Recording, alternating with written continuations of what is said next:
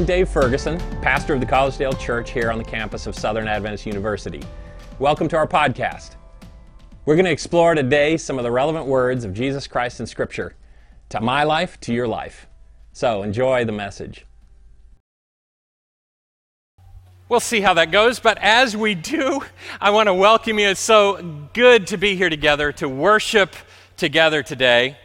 Uh, Gabby is probably uh, uh, getting changed right now, but what an awesome thing to be invited to be here, to be here at the exact same time and place. That was a delight. You should know, by the way, earlier today, I had the opportunity to be in that same baptistry to baptize little Molly. That happened seven minutes into our first service, which meant that I had to get, you know, boom, boom, boom, changed and back right here to be able to preach and to share this message with you. I'm so glad that you're here as we continue our steps through the book of Romans today. Balloons and telescopes. Young and old, I think you'll be interested in this. Balloons and telescopes. I'd like to invite you to turn to Matthew 13. And while you're turning to Matthew 13, we have a couple of our deacons around that are going to pass among us in case you have, and I left mine in my pew here, but in case you have gotten to this point and would still like to have one of our journals, yes, perfect. Thank you, Rick. If you want one of our journals, even if you've had another one, you are welcome to them. We're going to keep giving these out till they're gone. A little hand right here is raised, right in the front, too. Don't miss her. She'd like one right down here. Thank you very much. They're going to be passing among you and uh, be happy to give you one of these. This, you get to decide what's important in these, okay? And it might be that you will hear, I would hope, that you're going to hear something that you might even be a little curious to go check on for yourself and write just a little note about that. Or maybe you are like some of us who think better, Zach, who think better when we move our hands somehow. Uh, drawing would be a lovely thing. I'm going to show you a picture. If you're a younger person, I'm going to show you a picture that young Molly drew for me a few years ago that I, is one of my favorites.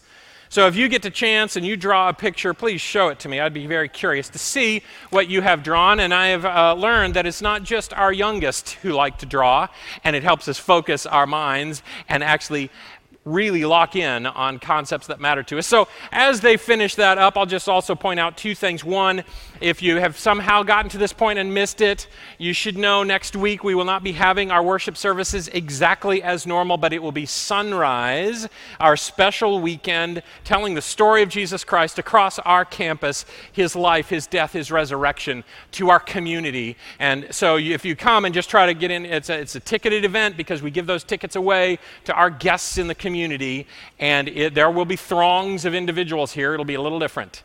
Some of you are participating in a wide range of ways, and we're thankful for that.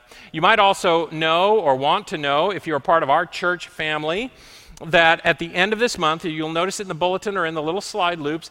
I just want you to know about it. We're having a church business meeting to be able to talk about some of the exciting plans our school system has and what, how, how we feel about where God is leading our school system as they prepare to consider launching a new building project. Okay, so I've bought you enough time. You have a journal. You've found Matthew chapter 13, probably, right? Well, I'm going to just admit something to you. Uh, Luby's over here, you might know about this. So on Wednesday evenings, uh, we do an online uh, uh prayer meeting at 8 o'clock. A small group of us get together. I do a YouTube live. It's called Pastor Dave's Patio uh, Prayer Time. Prayer Patio Live. So, uh, along the way, we've taken, tackled different kind of books and so on. It's a half hour, short little period of time that we get together and we pray over anything that we want to bring up. But we also kind of lock in on a spiritual idea. And right now, it's through the book Christ Objects, Object Lessons. Christ's Object Lessons. Love the parables of Jesus digging around in the parables of Jesus. If there were a parable that you, you said, just make a list of parables, just as, from the top of your head, just list parables. Oh, I would have a lot of them to list. A lot of them to list.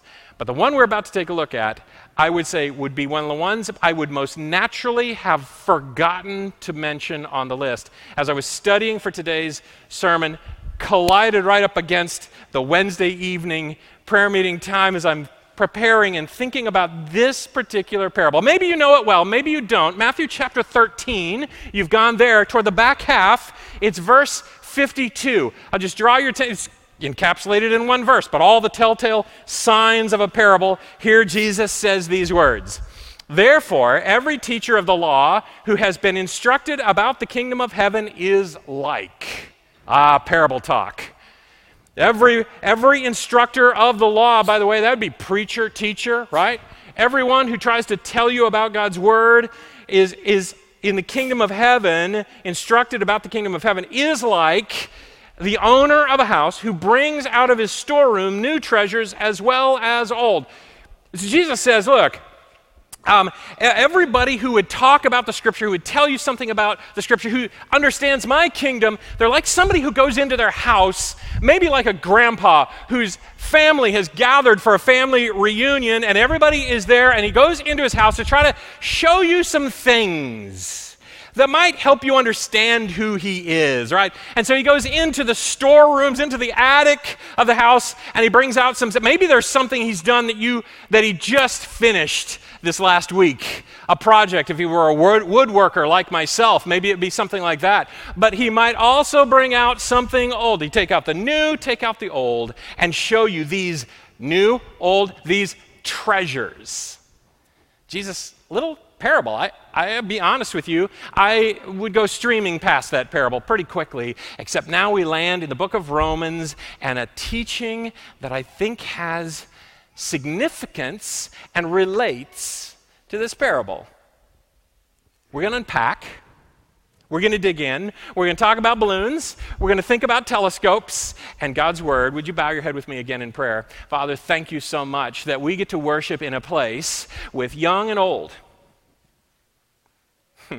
especially as I spool through my life more and more uh, relating to what it even means to be older. I thank you for the energy of our youth, our, our children. Thank you, Lord. For our high school students, for our college students, for Gabby's commitment to you today, for Molly's commitment to you today, thank you for allowing us to be here for that. And as we consider your word today, balloons, telescopes, treasures, new and old, and our steps through the book of Romans, would you bless us with your presence? Would you open our minds to insights that would matter to us today? I ask in Jesus' name. Amen. Amen. Uh, quick question How many of you have ever been a student missionary by raise of hand? It's good to identify those of us in the midst. Okay, I see a handful of us, a number of us. All right. I was a student missionary back in the year of our Lord, 1983. I know, I've still got most of my original teeth and everything. It's great. Uh, so I went as a student missionary after my freshman year, right here on this campus. Went to as a student missionary to a little island seven degrees north of the equator, out in the middle of the Pacific Ocean. You know that part of the globe where if you spin it, you know you, you hit the west coast of the United States, and then you go out and there's Hawaii out there, and then you turn the globe just a little further, and it's just water. That's all there is. It's just water. Well and, and a few other little tiny dots, if you can get in there on top of those. This was a little island called Majuro in the Marshall Islands, an atoll, and I was there for a year. Anybody had been to, to Majuro? I, uh, this, this morning had somebody who was a student missionary in Majuro uh, as well, and, and they just lit up. In fact, as I gave, you know, I was a student missionary. Yeah, I was a student missionary. I was a student missionary in the in the Pacific. Pacific. I was seven degrees north of the equator. Majuro. Yeah, they were excited about it. Actually, one of the things I loved about it was that there were a lot of student missionaries there. So while there was all this amazing adventure on behalf of God, uh, there were also, I mean, there were a lot of students. There were a number of them from Southern here. Uh, we had six of us living in one apartment. One of my friends was named Michael. He and I would get together with some regularity and study God's Word. He was kind of processing a call. He had identified that he was called to, to pastoral ministry, and I was wrestling with that whole question. I was kind of pushing hard against it, but during that, that year, I kind of, well, I, I kind of let go of all the things that were holding that away and came to grips with the fact that God might be calling me to ministry. And he and I would study with some regularity. I don't know, I don't have a memory of this, how this happened. I don't know if somebody uh, kind of came to us and said, hey, you're going to want to listen to this radio program that's going to happen this Sunday. Or maybe it had been broadcast once and then was being rebroadcast, and somebody said, Oh, we heard this, you ought to listen to it. Basically, here's what was going on. There on the island of Majuro, the Seventh day Adventist Protestant Christian church presence was really large. Everybody knew the, well, they didn't say Seventh day Adventists, it was SDAs. SDAs. You could hitchhike anywhere uh, on the island you wanted to, and if somebody drove along and they would, they would pick you up and you just say SDA, and they would drive you right to where our location was. They knew exactly where we were. And, uh, and it, was, it was a prominent denomination, much more so there than in some parts of North America, for sure. Um, there were a number of different Protestant churches there. The Catholic Church had a number of uh, mission elements that they were doing as well. Well, this particular radio program was led by a pastor of a Protestant church that was in the United States a much larger uh, presence, but on this island, kind of smallish. And apparently, what he had decided to do was take each of the other churches, especially those that had been there for a while and were kind of established, the Seventh day Adventist Church for one, and he was going to take one day each Sunday in a row and just talk about why those folks were wrong. It was kind of was kind of interesting. It felt a little odd. But somebody said, You got to listen to this Sunday. Apparently, such and so is going to be preaching, he's going to be teaching. This, this one's going to be at the, about the, the SDAs. You got to check this out. Okay? I remember listening carefully, and Michael and myself listening to this program and growing agitated. I, I, for instance, this particular preacher, who, who, by the way, their big focal point of kind of attack on my family of faith had to do with guess what? The Sabbath. The Sabbath. And so I remember vividly hearing his voice as he opened up God's word in Matthew chapter 12 in this particular passage, after which Jesus, uh, Jesus has just led his disciples on a Sabbath through a field and they have plucked grain and eaten it. And the Pharisees are pointing out the laws they have broken. And Jesus says, The Son of Man is Lord, even of the Sabbath, along with a couple of other things. And I remember this particular preacher saying, You see, and of course he's speaking to a large number of individuals who English is their second language, and he's speaking in English, and he saying, saying, You see, the Son of Man is Lord even of the Sabbath. You are the son or the daughter of a man. You are Lord of the Sabbath. I found myself going, Okay, interesting. Interesting. And on it went and on it went. And we found our way in that particular talk to the book of Romans, chapter 10. And this verse. Some I see a head nodding. You know where this is all headed. Some of you have been in these very conversations. Here we go. Paul writes, For Christ is the end of the law for righteousness to everyone that believeth. Christ is the end of the law. And that was the bottom line point. Jesus, how many of you have heard of this? Jesus did away with the law. Jesus ended the law. Paul says it right here, right? I remember thinking, like, well, some of what you're doing there doesn't feel intellectually honest, I'm not even sure you believe the whole notion that Jesus' point with in, in Matthew there was that you have control over the Sabbath because you are uh, born of a person. Well, Michael said, you know what, we should go talk to this individual.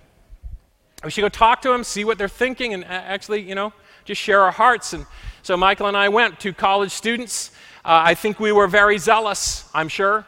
Uh, uh, I, I, I, wish I could say for absolute certain that we went in, in hum, humility. I know that we spent some time actually reading through a portion of Timothy, Paul's letters to Timothy, talking to him about how you speak to, to your elders in humility. I remember feeling a need to kind of do that.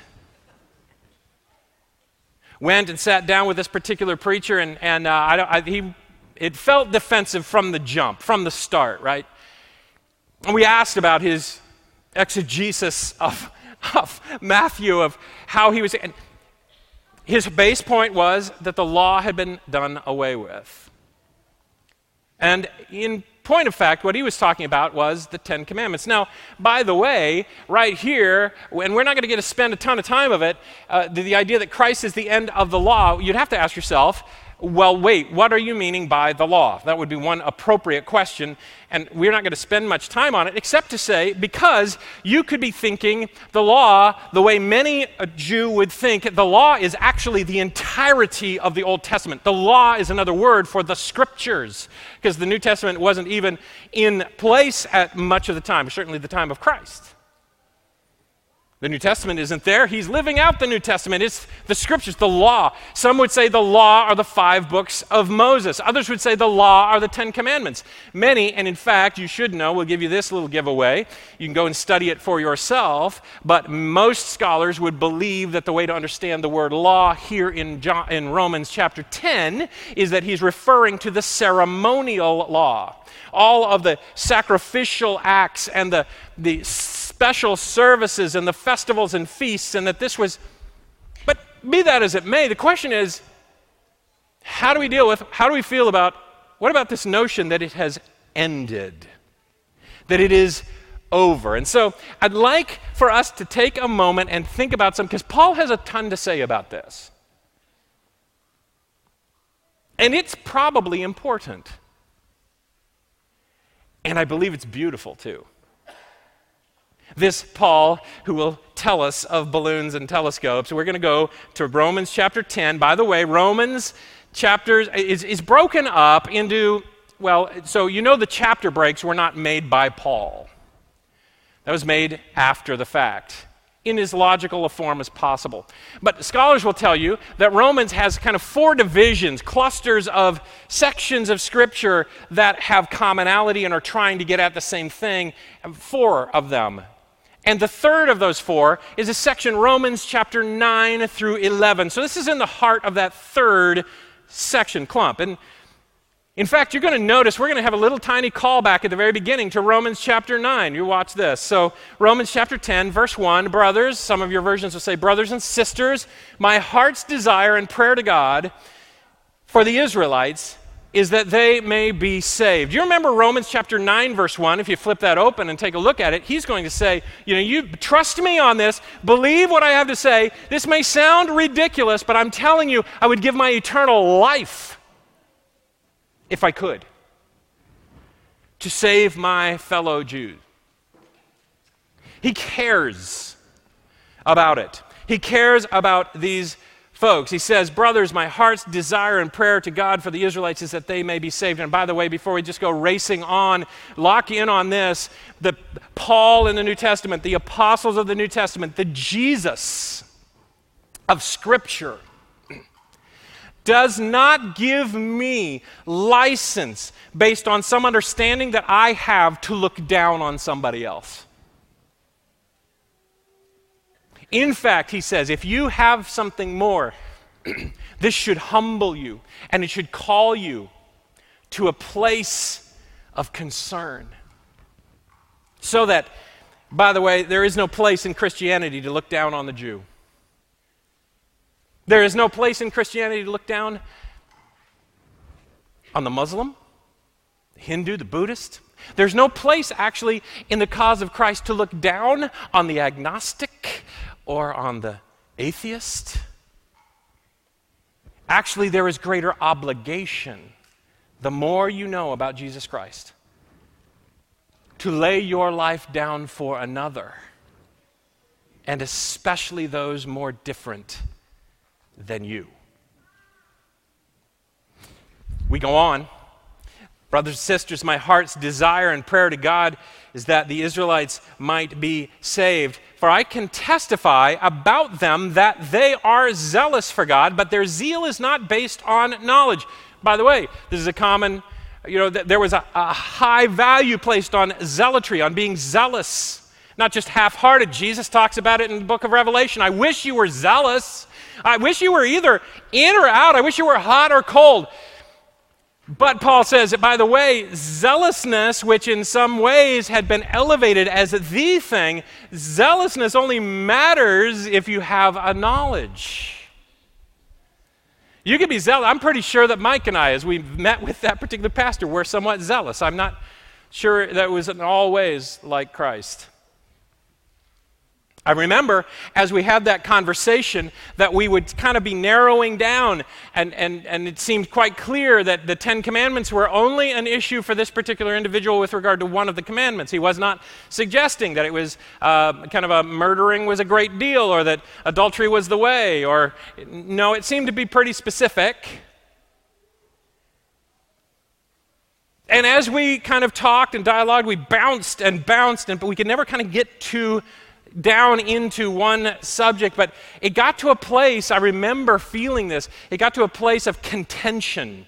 And actually, I was starting to feel less and less safe in this other person's home. It seemed really clear to me that we were at a point where we were not actually to be trying to be good friends. And there was a divide that started to feel deep and impassable based on zealotry, to be honest with you. So, what is it that Paul is going to say matters in this whole zealousness? Well, here he goes in the third verse. Since they, the Jews, did not know the righteousness that comes from God and sought to establish their own righteousness. We've talked about this in the past. Remember Romans chapter 3, we talked about the notion that, that the righteousness that is required for life in God's presence.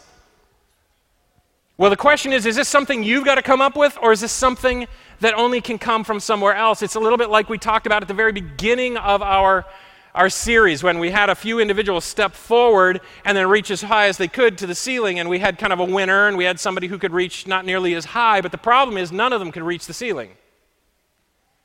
Or if we had a gulch that we were trying to jump, a chasm we were trying to jump across, that, you know what, just because you can jump further out to your death doesn't really help. It stops being about who jumped the furthest and starts being about the fact that we can't make it across. And in Romans chapter 3, as in this moment, the way across is Jesus. Paul is saying, Your righteousness will never make it. And the Jew is taking the law and their attempt at completing and fulfilling the law as their way across, and it won't reach across since they did not know that the righteousness it comes from God and sought to establish their own. They tried to find their own way across and it'll never work. But the way across is Jesus. We've talked about this in the past. So does that mean that there anybody who uh, you know Jesus is the way across so everybody's saved? There are some who actually believe that. Ah, there is something. What is that something? And Paul couches it here in the back half of this verse this way.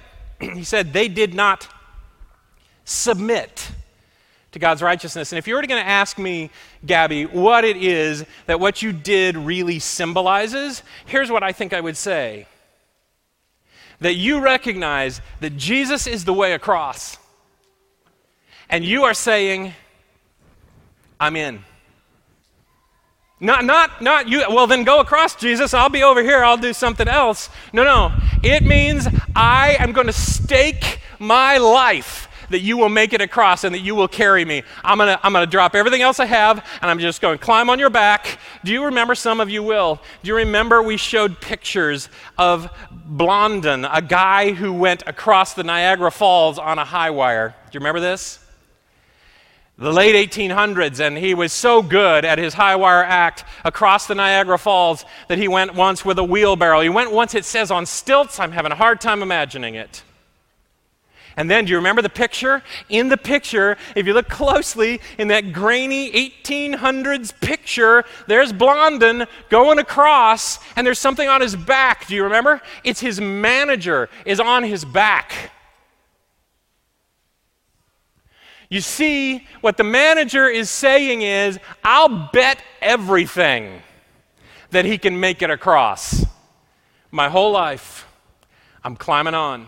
That's what I think you're doing, Gabby, is you are symbolizing through that act of baptism, I'm, I'm climbing on the back of Jesus Christ and he's, he's, he's carrying me. I believe he'll carry me. So I submit my all of my pride, I sub- submit all of my attempts, I submit all of me to him. I'm going to bet it all on him. That's what I think Molly was doing in her young mind in this little baptistry as she stepped up onto a stool because otherwise it was dangerously close. And she is tipped back into the waters of submission to Jesus. And Paul says, you know, there, there are those who are willing to submit to his righteousness, and there are those who want to make their own way. And the Jewish nation is built around this notion of making your own way. But guess what? Christianity can do that too. Ah, Seventh day Adventist Christianity can do that too. Right here in these pews, we can do that too. The question is not can you get this thing done, but will you submit to the one who can? That's the question.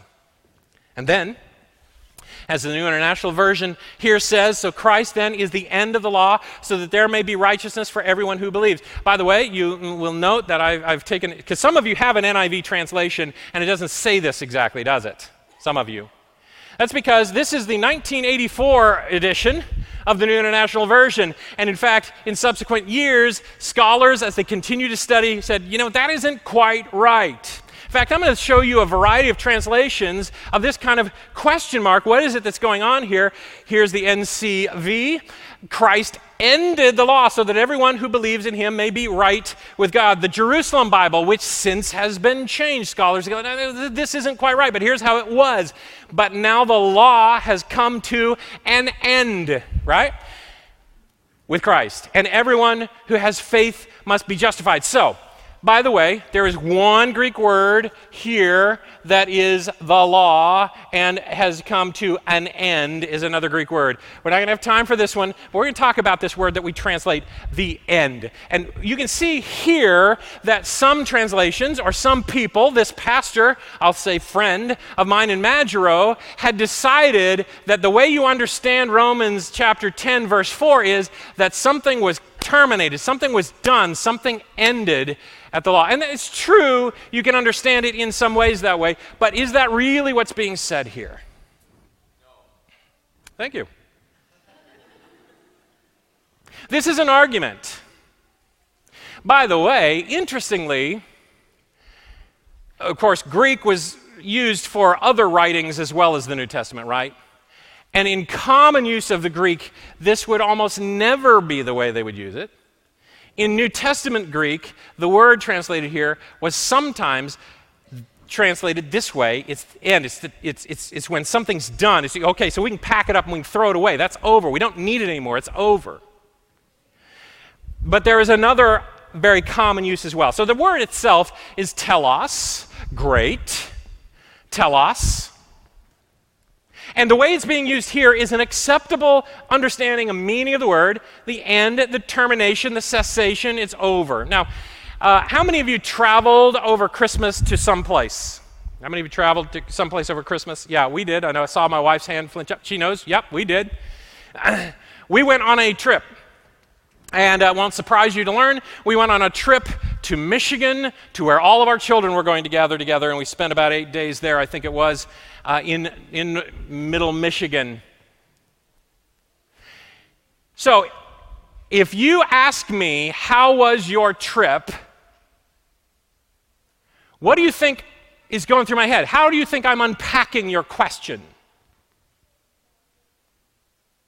Well, I can tell you what does not immediately or initially dawn on me is I'm not thinking, well, I mean, the gas was expensive and uh, boy, I hate being in the car that long. It was a little over 12 hours, and uh, you know the stops, and I get my legs, man. Anybody else? I get kind of. How was your trip? That is one of the ways that you could be meaning that question, right?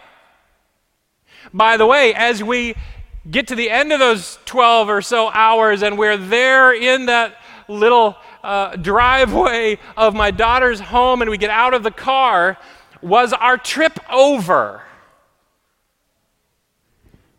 Depends on what you mean. But the thing that is most prominent in my head is that actually the trip feels like now it's really begun. Right? Because I'm not thinking of just a car ride. I'm not thinking about something. It's a necessary, it's a part of what's going on that is a part of this whole trip. Does, the rest of it doesn't happen without this first part. But it is not the sum, it's not even the really important part of it. Right? At least not to me. So there's another way to understand this. An appropriate unpacking of the word telos would be this the goal, the purpose, the end point, the intent, the culmination. Have you ever heard somebody ask this question? To what end? It uses the word end. But to what end are you doing that? To what end was the law? Is a statement, a question mark that has more to do with, well, what's the, what's the purpose? Where is it headed? Where is it trying to go? What is going on? And so, as we read this, we start to see that more and more translators are grappling with the fact actually, if you just translate this part of Romans chapter 10 as the Messiah Jesus ended the law, you've missed the picture completely. In fact, better translated, the Messiah is the goal of the law. It's pointing somewhere so that the covenant membership may be available for all who believe. Or this particular version, for Christ is the fulfillment of the law for righteousness to everyone who believes. Or then the most current version of the New International Version, that Jesus Christ is the culmination. This is where it's all headed, where it's pointing. So rather than cessation or being done with, there's an option, an opportunity to look at this as something that actually says, actually, this is where we're headed. It's, it's nearly opposites, aren't they? So, what about Jesus? What does he say about the law that might feed our understanding if we've got these two options? How might we understand it if we just check in with Jesus as we go along? I love this in Matthew chapter 5 in the, in the uh, Sermon on the Mount, Jesus is talking. You remember him saying this? He says, Don't think that I've come to end the law. That would be another way to put that, right? To abolish the law, to be done with the law, to wad it up and throw it away. Don't think that's not, that's not the right way to look at what I have done. Almost as if he's answering the question for us here. How do you understand Romans chapter 10? Do not think that I have come to abolish the law or the prophets. I've not come to abolish them. They, they're speaking of me, he's about to say in another place. I have come to fill them full. How many of you have had a moment with a balloon?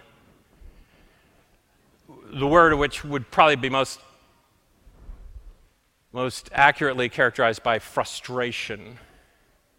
How many, how, many of you, how many of you have had a child come to you with a balloon and they cannot blow it up and they hand it to you? And of course, you're a mom, you're dad, we got this. And you start to blow and it's not, it's not happening. I'm seeing some brave hands raised. And veins are popping out. And you're starting to think words like embolism and you just.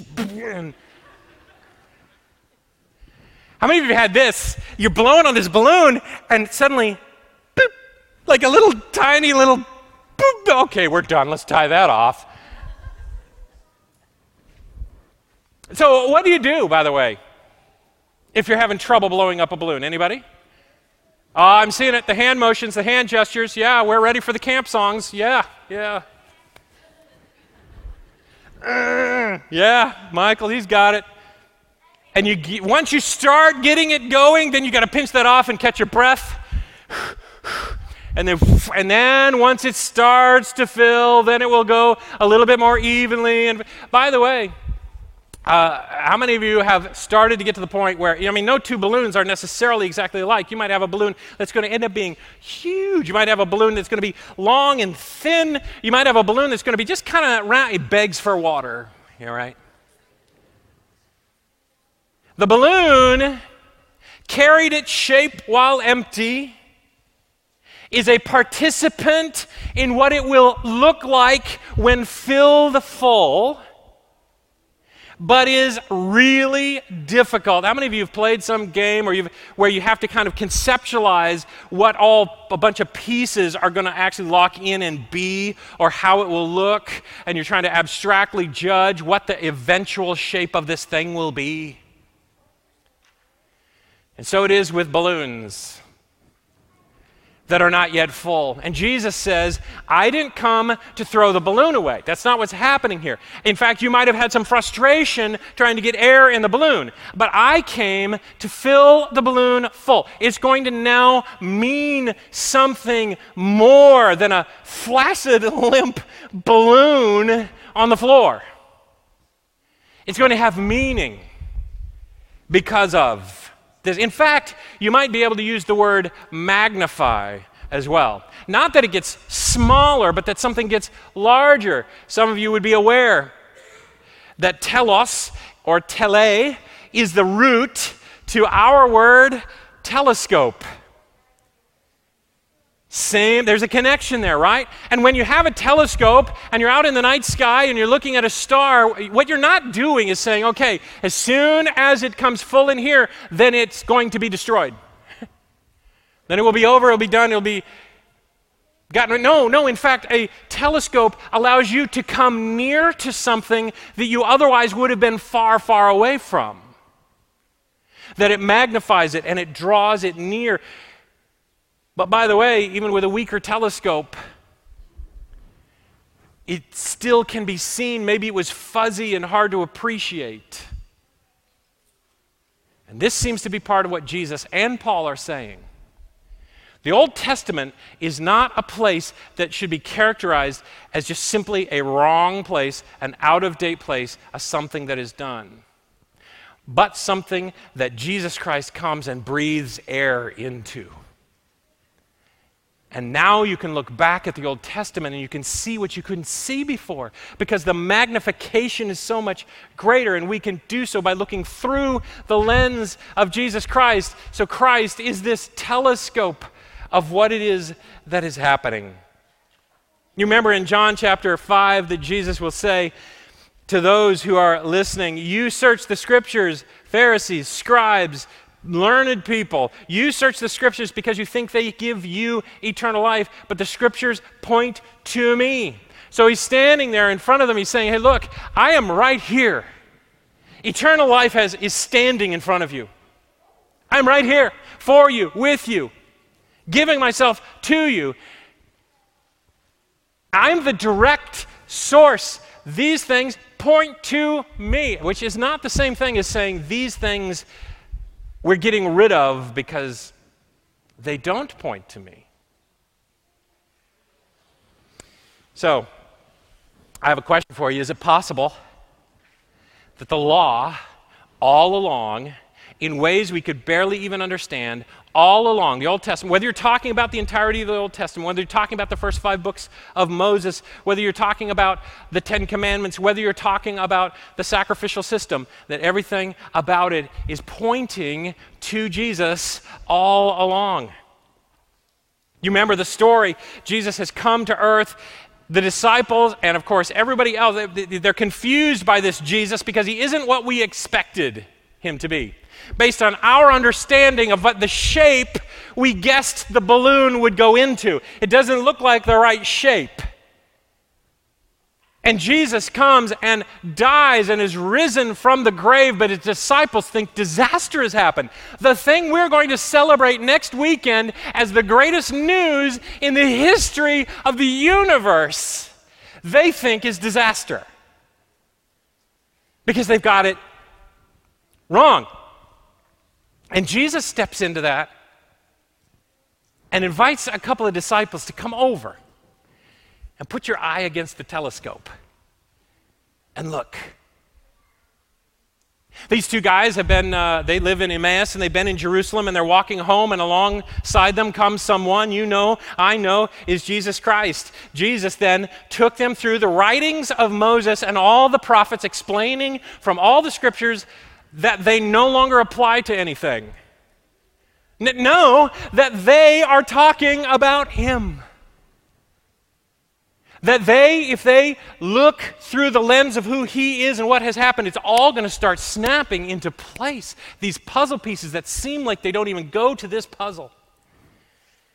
And they would say to one another later, Didn't our hearts burn within us as he talked with us on the road and explained the scriptures to us? And one, uh, uh, somebody bright here might be saying, Yes, but Pastor Dave, you did say there are two options of how we would read, possibly, Romans chapter 10, verse 4. Is it that the law is ended or that the law is fulfilled? That the law is actually enlarged by this understanding that could only be through Jesus Christ? Which way is it? Because you said either is arguable, and I would suggest to you that we could let Paul answer some of that for himself. I think you'll be interested to notice if you're wondering if Paul is saying, you know what, the teachings of the Old Testament, the teachings of the law, the teachings of the prophets, the, the teachings of Moses, it was great for them, but now we have Jesus. Get a load of this. In those chapters 9 through 11, here are the places that Paul decides to quote from in those three chapters. Drink that in for a second. We, by the way, are going to talk about the connection with Isaiah, which seems to be pretty massive in the week to come. Isn't it, wouldn't it be strange for Paul to be saying, you know what? All this stuff that I am citing as a support for my arguments, nonsense, it's over. That'd be the wrong way to go, wouldn't it? As compared to saying, no, no, this now means something you could not have appreciated before because Jesus came. You want to talk about Genesis 18, 21, 25? You got to do so under the mindset that Jesus came. You want to talk about Jeremiah 23? Jesus came. You want to talk about almost anything in Isaiah? You got to know Jesus came here. And this stuff, by the way, Paul seems to be saying is now more worth our time, not less. Because Jesus came. But if you try to have it as a thing that stands without Jesus, you've missed everything. Because Jesus came. And he pulled the stars from the galaxies barely seen close up. Uh, we'll, we'll close with a little telescoping practice here. I mentioned it at the very beginning. Matthew chapter 13, verse 52 in these two slides. Therefore, every teacher of the law who has been instructed about the, about the kingdom of heaven is like the owner of a house who brings out of his storeroom new treasures as well as old. And if we partner, if we buddy this notion, this parable up, teachers of the law, those who would be unpacking scriptures, it's the new and the old, not one or the other.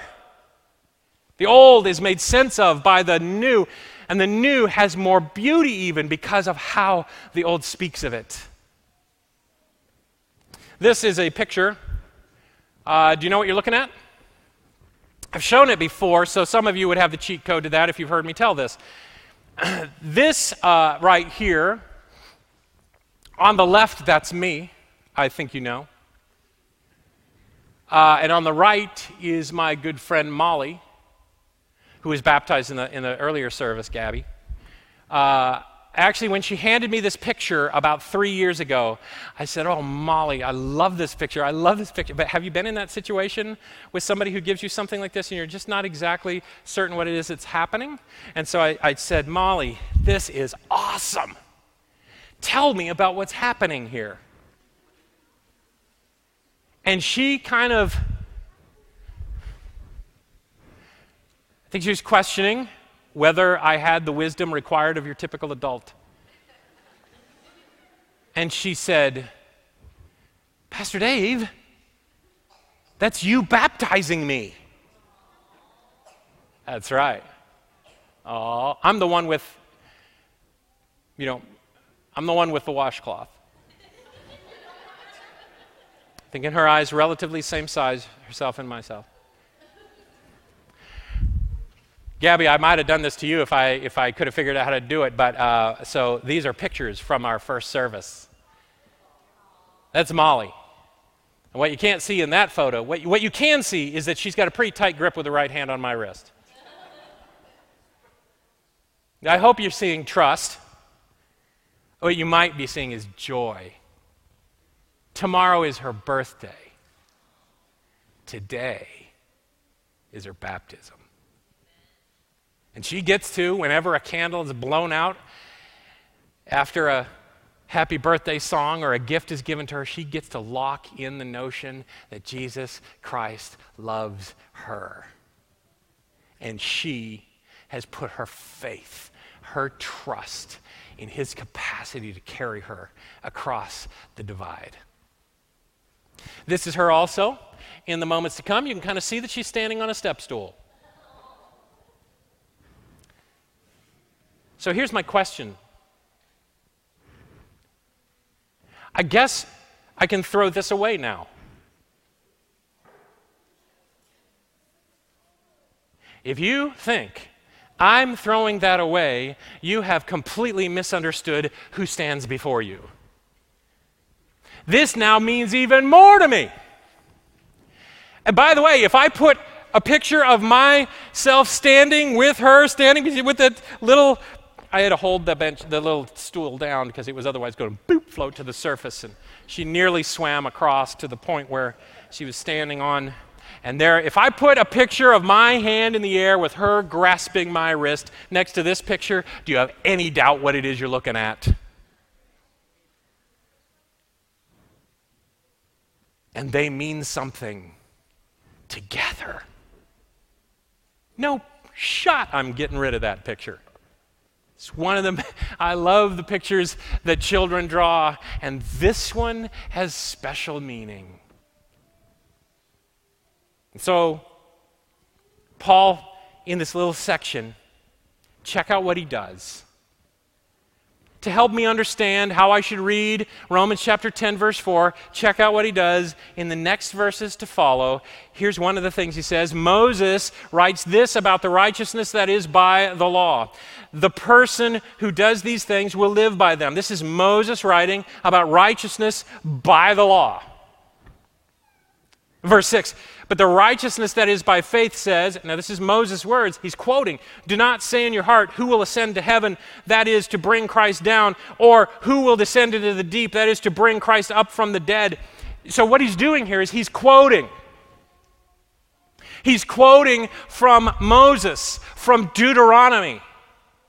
He has just said, maybe, that Deuteronomy doesn't matter anymore. And then he quotes Deuteronomy to prove his point.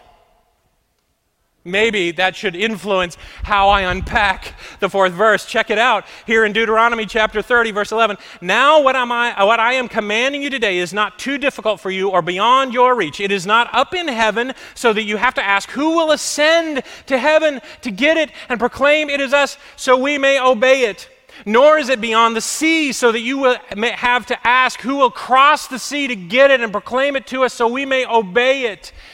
And by the way, that is the equivalent of the notion of you being perfect enough to merit eternal life on something you do. This is Moses. Who's going to.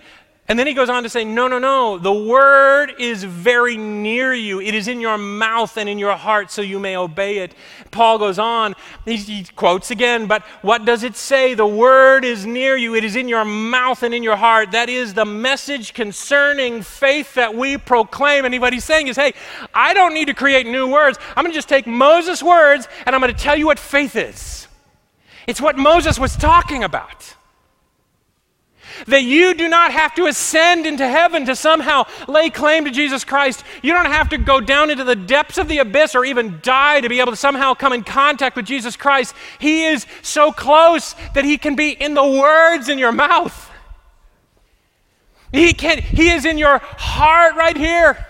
He's the one who crossed the chasm. He knows how to get across the tightrope, even to eternity if you would submit.